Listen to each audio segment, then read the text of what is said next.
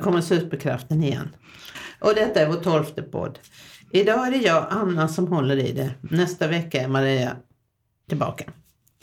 Vår gäst idag är Vivica, mamma till bland annat en vuxen son som fick sin diagnos ganska sent i livet.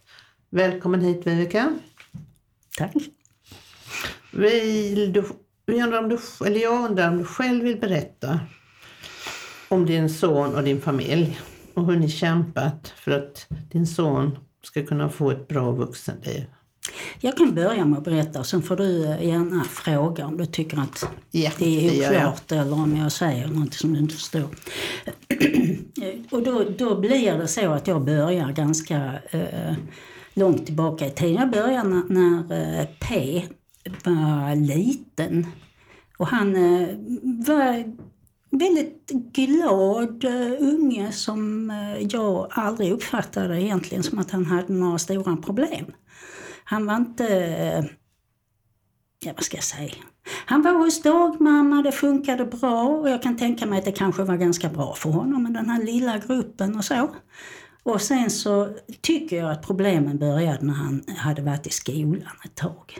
Mm. För då, då i, i början allra först så funkade det bra. Första, andra klass kanske det funkade ganska bra. Gick han i en stor eller liten klass tycker du? Eller om man jämför? Alltså det, har, det kommer jag faktiskt inte ihåg. Nej. Men jag kommer ihåg att, att eh, jag gillade den här första läraren.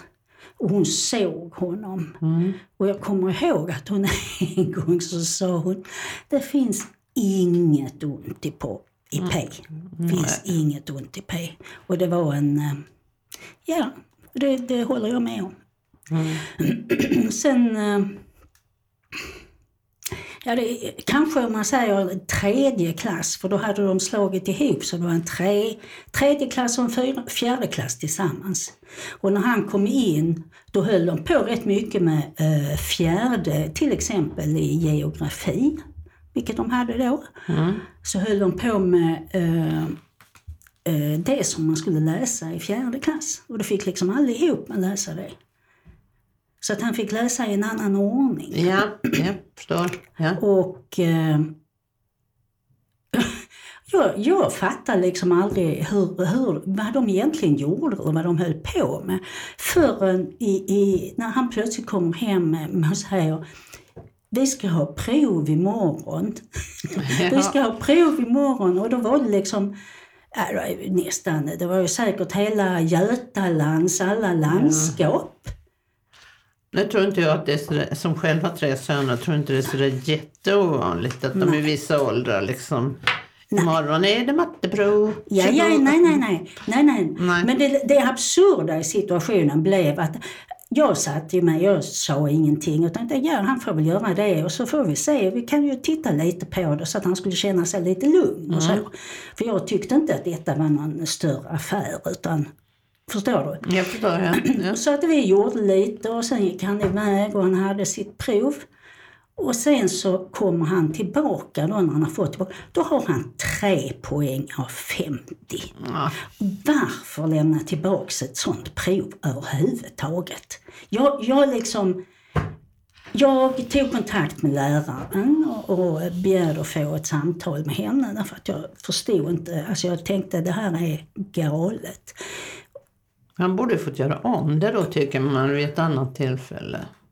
Jag vet inte. Nej.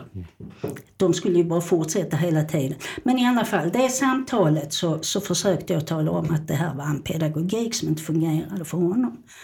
Jag är, är alltså arbetsterapeut också och har lärt mig ganska mycket om det här med att sätta upp mål. Att sätta upp små mål i taget som man uppnår. Och inte det att du får ett beting, för det var dessutom det de hade fått. Förstår du? Mm, du menar. Och så, Ja. och så skulle de ha provet. Ja. Och, och det är man faktiskt inte mogen för när man går i tredje klass. Inte de flesta ungar, vissa är det kanske. Men i alla fall så tyckte jag att det var helt galet. Och jag var arg över att han hade fått tillbaks ett prov som satte honom längst ner på skalan. Precis, ja. Det var det som jag tyckte var det värsta. Självförtroendet Ja. sjönk som Ja. sten. Och eh, då säger den här människan det är lika bra han vänjer sig för så kommer det vara alltid. Alltså det läget, redan då skulle jag ju bara tagit min unge i hampan och gått därifrån och sagt att här går inte han i skolan längre. Nej. Men det gjorde jag inte för jag var för osäker. Jag menar, jag har, nu har jag en säkerhet som jag inte hade då. Jag var småbarnsförälder, jag hade fullt sjå med att och, och klara av arbetsliv och man springer i ett ekorrhjul. Och man ja. tror Mm. och vill att ens barn ska vara normala och ska klara av det som alla andra klarar av. Även om det, det- alltså, så jag hade inte det eh, självförtroendet att jag liksom klarade. Och sen så fortsatte det och det var, jag kom på, ja, Jag tänkte bara på i övrigt var han ju inte speciellt stökig eller speciellt, det var ju absolut ingenting så inte. att han liksom, eh, ja vad ska man säga, den stökiga busiga ungen i klassen Nej. som ska hållas i örat. nej. Han var snäll. Ja, Han var jättesnäll. Mm. Och det fanns ju de i klassen som var, som hade den här, som jag förmodligen, som kanske hade en liknande diagnos. Men det var ju, han, blev, han hade ju inte den här diagnosen förrän han blev vuxen. Utan detta, blir han utsatt av de andra tycker du? nej. Nej, vad skönt. Ja. Det tycker jag inte. Det var väl någon som kom på att han eh, var lätt att skrämma. Ja, ja. Mm. och som sa dumma saker till honom så jag lurade i honom saker och sådär. Men, men i stort så tror jag att han faktiskt han hade kompisar, han hade vänner, han var bra på det här sociala samspelet när det var utanför skolan. ja. Och det, det är jag jätteglad för, att det var så. Samtidigt så kan jag se att det, döl, det dolde ju också problemen. Mm. Därför att man såg inte, hade han varit utåtagerande, hade han liksom burit sig åt så hade de inte kunnat då hade man varit tvungen, det, det enda man, jag kommer ihåg att man egentligen gjorde var att man kollade om han hade eh, dyslexi. Ja. Och det hade han ju inte. Nej. Men däremot så läste han ju inte överhuvudtaget. Och jag, har, jag är själv en läsare och mitt, min äldsta son är en oerhörd läsare. Och jag tyckte det var så konstigt att han läste. Han läste aldrig någonting. Han kunde titta i serietidningar men han läste aldrig en bok. Och jag eh, lånade hem såna här böcker som skulle vara lätta att läsa och sånt. Jag tror han kom igenom någon. men det var liksom verkligen så att det var jättesvårt. Det har jag ju förstått nu. Han kunde inte koncentrera sig. Han Nej. kunde inte hålla koncentrationen på det viset som, som krävs. För, och det var ju samma sak i skolan, men han uh, agerade inte ut utan då gick han väl in i sin egen värld och, och satt där. Eller vad han gjorde, jag vet inte. Men alltså han gick till skolan, han var där, han protesterade inte mot att gå till skolan. Utan han, han var liksom Han var lite osynlig låter det som på något sätt. Ja, han var i det sammanhanget. Ja, Men sen precis, samtidigt så höll han på med såna saker. Han, han dansade, han Oj. gick på taekwondo, han, så småningom började han spela trummor. Alltså han... han eh, alltså vi, vi, när vi... Man började bli kallad på alla dessa kvartssamtal där man bara fick höra att allting gick dåligt och det var inte så bra, det var inte så bra. Så småningom så blev det samtal hos rektorn om allt som inte fungerade och egentligen, alltså det var meningslöst och jag fattade aldrig vad det gick ut på egentligen. Jag bara fann mig i det därför att det var så jag fungerade då. Jag fann mig och, och gjorde vad de sa att jag skulle göra. Ja. Utan att egentligen fatta. Alltså jag, nu i, bak, i backspegeln så säger jag, jag skulle ju bara tagit honom ifrån skolan. Mm. Och, och han gick alltså sammanlagt 13 år i skolan utan att någon fattade vad hans problem var. Och han gick under den tiden ett år på individuellt val. Ingen där fattade heller. Det är märkligt. Ja, men han var väl så pass tyst och snäll och Mm, inte till besvär och ingen Nej. behövde... Ja, Ja, jag, jag visste, sen visste ju inte jag heller allt som hände. Naturligtvis Nej. inte det som förälder. Så att jag menar, jag kanske överdriver hans snällhet. Han kanske hittade på grejer som jag inte har en aning om.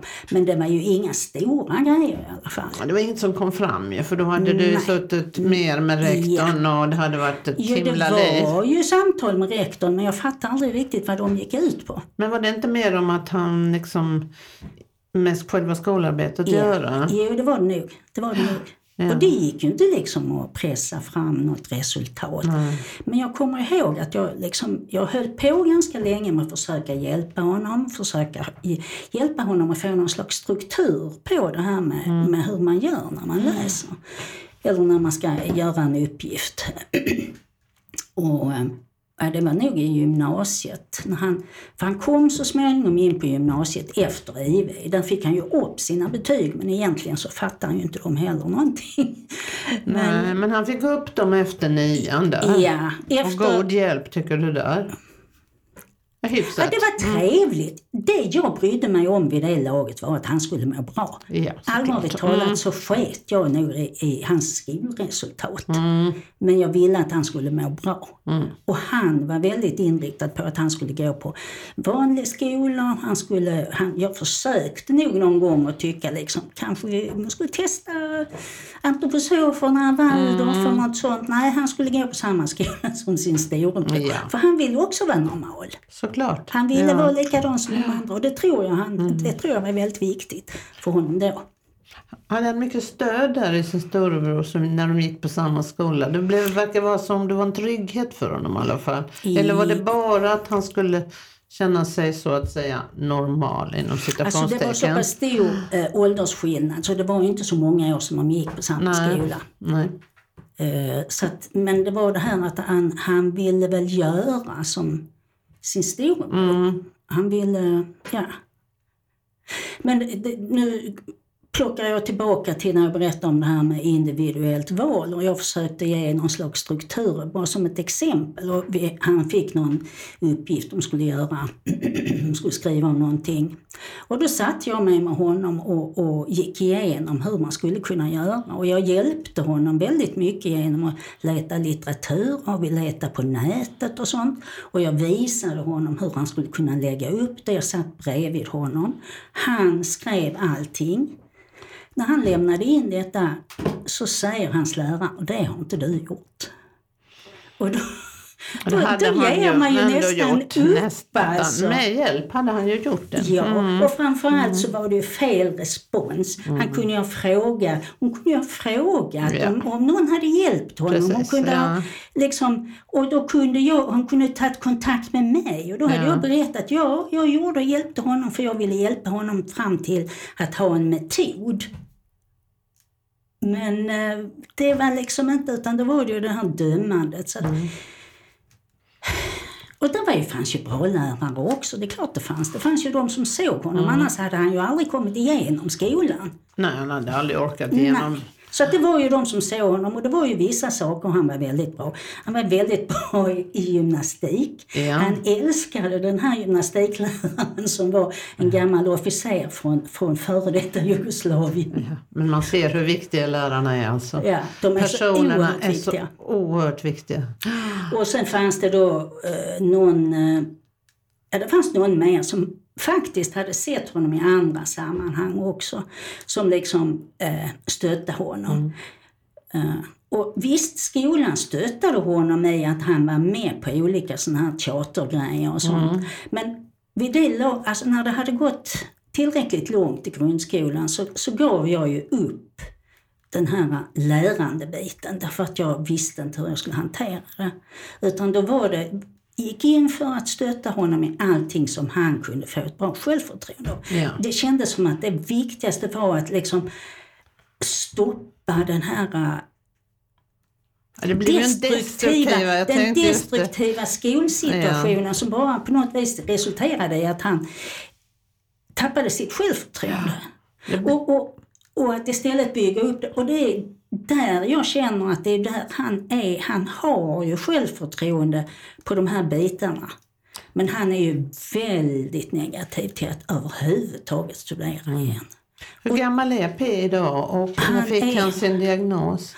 Han är nu, han är över 30. Han fick sin diagnos när han var 23 och det var, eh, då var han tillsammans med en tjej som såg att det här stämmer inte. Nej. Jag såg inte det. Jag ju- bara att ja, människor är olika, man har olika utvecklingstakt och, och man fungerar olika. Mm. Jag såg inte att det här är någonting som inte stämmer. Utan jag såg honom och sån här är, är han. Eh, Men hon reagerade och då gick han så småningom iväg till psykiatrin och han hade turen, ska jag nog säga, att hamna i en eh, i ett forskningsprojekt direkt. Ja, ja. Så han fick sin diagnos väldigt snabbt där. Och han involverade sin bästa vän i att vara den som, som de samspelade med oss. Så jag var inte alls inblandad i det och Nej. inte, och inte hans pappa heller. Eh, och det var väl väldigt bra och jag tyckte det var väldigt strångt av honom att själv ta tag i det här. Jag- Ja, jag verkligen. Ja. jag kände verkligen att han, detta var jättebra. Och, och att jag fick tilltro till att han har en förmåga att ta hand om sig Mm. i detta. Eh, sen så samtidigt så fanns det ju hela den här, att, att de här praktiska sakerna som inte fungerade. Gå och lägga sig på kvällen. Ha någon som helst ordning på, på sitt rum eller på sitt... ja, det är inte alla som har förstås. Nej, det- det var- nej. men han nej, var nej. ändå 23, ja, 24 och så vidare. Ja, men alltså Ingen tonåring där. Nej. Nej, men sen, det är faktiskt en, jag vet ju inte om detta stämmer, men jag har använt det som ett sätt att förklara för mig själv och tänka. Det var någon, någon som sa att eh, man kan, inte, inte hur länge som helst naturligtvis, men att man kan ganska länge kan man tänka att man kan dra av en tredjedel av den fysiska åldern när det gäller vissa saker. Ja, det här med inte, inte socialt, för där kan man, där kan man ligga jämt. Men det, det, det finns ändå vissa saker som kan vara svårt, som man kanske skulle ha kommit längre med när man är 20. Japp. Men när man kanske befinner sig i, i ja, 12, 18, 12 14, 15 års åldern i, i eh, sin utveckling på en del plan. Och det har jag faktiskt tänkt att det stämmer ganska väl. Och jag har också sett hos honom, han under många år valde att alltid umgås med folk som var yngre. Ja. Eh, Hur gammal var han när han flyttade hemifrån?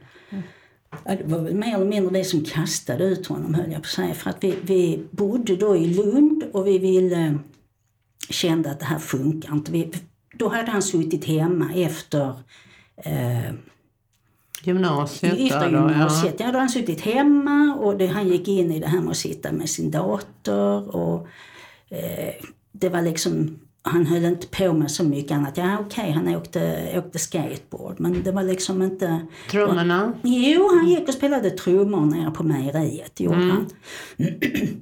Men det var ändå, och han var nog också med i något band, men där, där det, strunt samma. Det, det, det var inte tillräckligt för att fylla tillvaron, utan han satt ju vid datorn och han vände på dygnet och så. Så att eh, då hittade jag någon sån här kurs, det var nog här i Furulund. Ja, av alla ställen. ja, där han kunde... Eh, han skulle gå någon lagerutbildning, ta truckkörkort eller något Ja. sånt. Så att jag puttade in, hon- in honom i detta. Och jag tror han hade innan dess hade vi puttat in honom på någon folkhögskolekurs i en termin som skulle vara med mycket musik. Ja. Och det var det ju, men det var ju under hans nivå egentligen. Men han gick där och jag var väldigt nöjd att han bara gick iväg Absolut, hemifrån och gjorde absolut, ja. något. Och sen så kom den här lagerkursen och det, det funkar väl någorlunda. Han, han fick truckkörkort. Fast Han fick sina papper på det. Ja, ja. Mm. Så att det var väl okej. Och sen flyttade han hemifrån och det var samtidigt som vi flyttade iväg och det var... t- Vi säger, han är född 87 och vi flyttade 2010. Mm. Jag vet inte hur gammal han blev då. Jag är jättedålig på årtal. Och då blir han väl... då, ja, ja, han blir rätt så stor säger vi. Ja, vi tar det. Men i alla fall. Så vad som Vuxen kan vi säga. Ja, Mm. alltså i ålder var han vuxen. Ja. Men han, Mm. Och det var han, och då skulle vi flytta.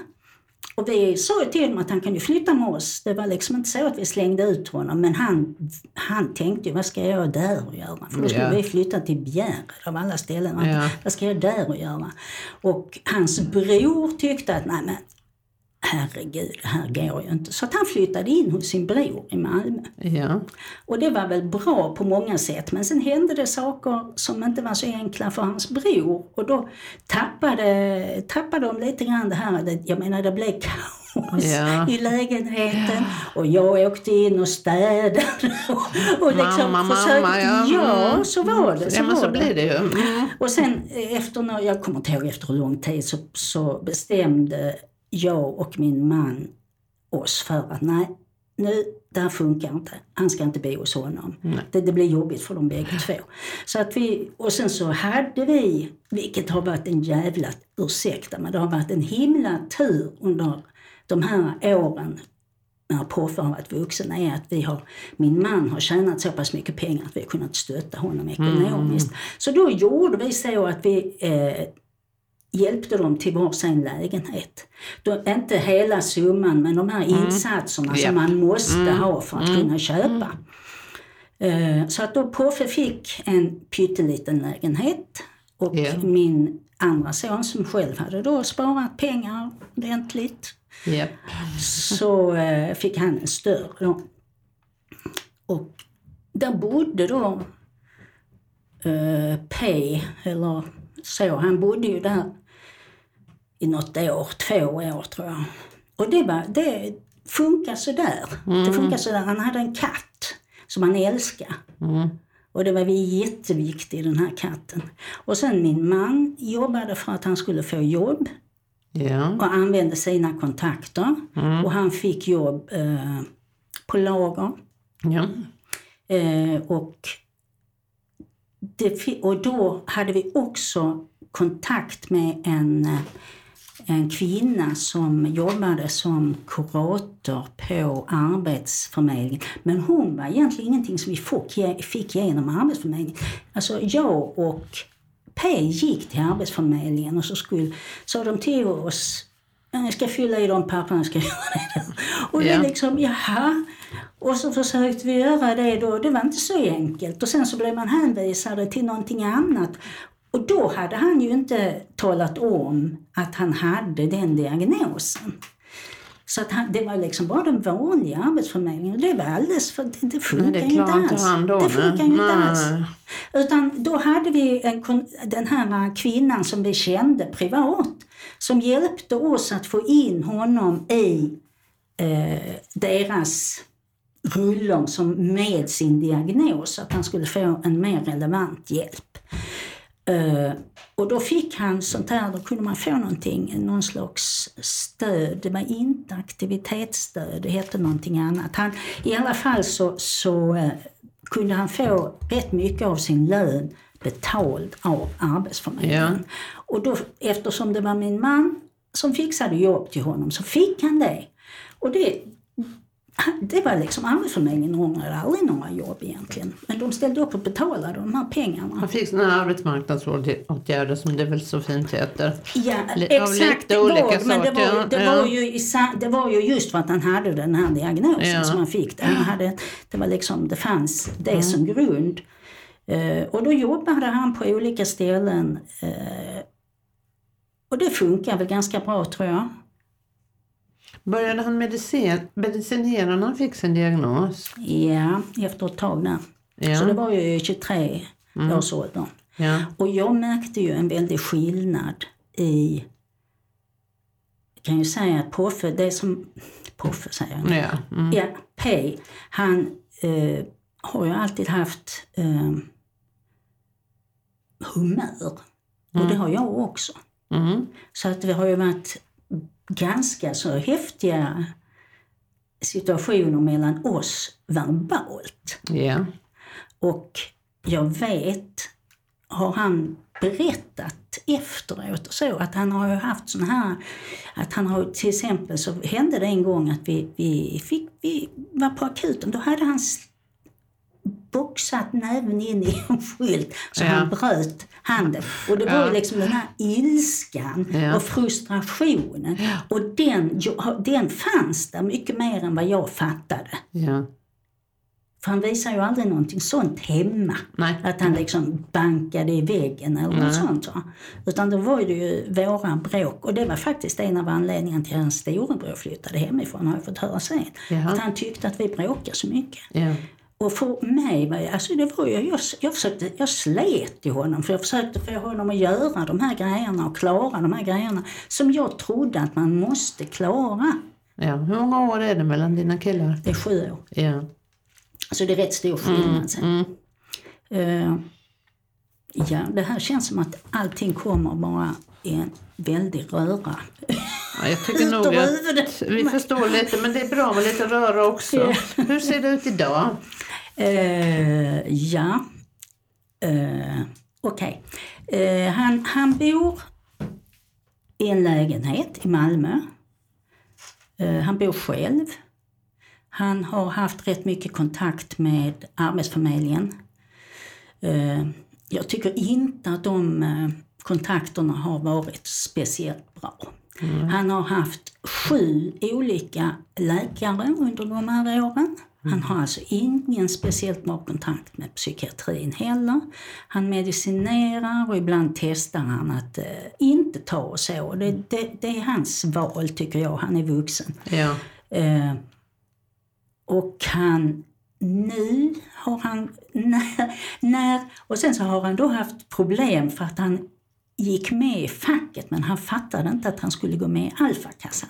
Så att när han Mm. har varit arbetslös så har han ju han har fått minimalt med pengar. Ja. Så att vi har ju hela tiden gått in Ja. och fått hjälpa honom ekonomiskt. Han var hos eh, socialförvaltningen en gång men det sa han aldrig mer och det förstår jag.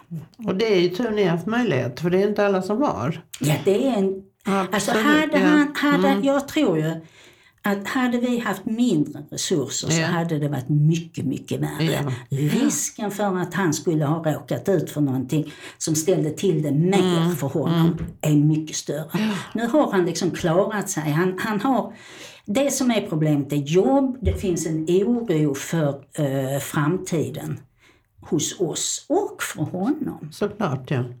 Hur ska han, alltså det handlar om försörjning, det handlar också om, tycker jag, att få en bra balans mellan hur mycket han kan jobba och hur mycket han inte kan jobba. Och där har vi inte fått något stöd i att utreda detta.